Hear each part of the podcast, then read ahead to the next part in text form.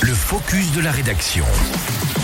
Un focus donc qui nous emmène eh bien, du côté de Megève ce mercredi matin.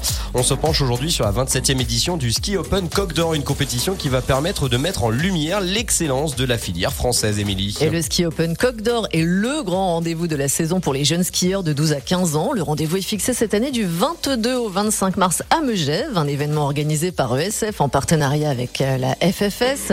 Le Ski Open Coq d'Or est par essence l'événement où les enfants traduisent le mieux l'excellence d'une filière réputée à travers le monde soit la seule compétition qui regroupe des épreuves de slalom géant, de ski cross et de slalom parallèle. L'un des objectifs de cet événement est d'encourager l'esprit de compétition, mais aussi de détecter les jeunes talents, à l'image de Tessa Worley, Gauthier de Tessière, vainqueur de la première édition du Coq d'Or en 99, mais aussi Jonathan Middle, Bastien Middle, Jennifer Pio ou encore Roman Miradoli et bien d'autres. Alors si j'ai bien compris, cette 27e édition du Ski Open Coq d'Or, c'est un événement phare, oui, et il est là pour détecter les talents de demain. Exactement, le Ski Open Coq d'Or permet de mettre en lumière l'excellence de la filière française de ski, un événement qui a d'ailleurs lancé la carrière de nombreux jeunes champions. L'occasion de rassembler dans une grande épreuve nationale les élèves des ESF et les jeunes des ski clubs de la Fédération française de ski. C'est d'ailleurs la seule qui propose ce type de rencontre. Et si cette année le rendez-vous est fixé à Megève, le Ski Open Coq d'Or est organisé en alternance avec l'Éménuire et l'Alpe d'Huez. Donc profitez-en, prochain rendez-vous en Haute-Savoie dans trois ans.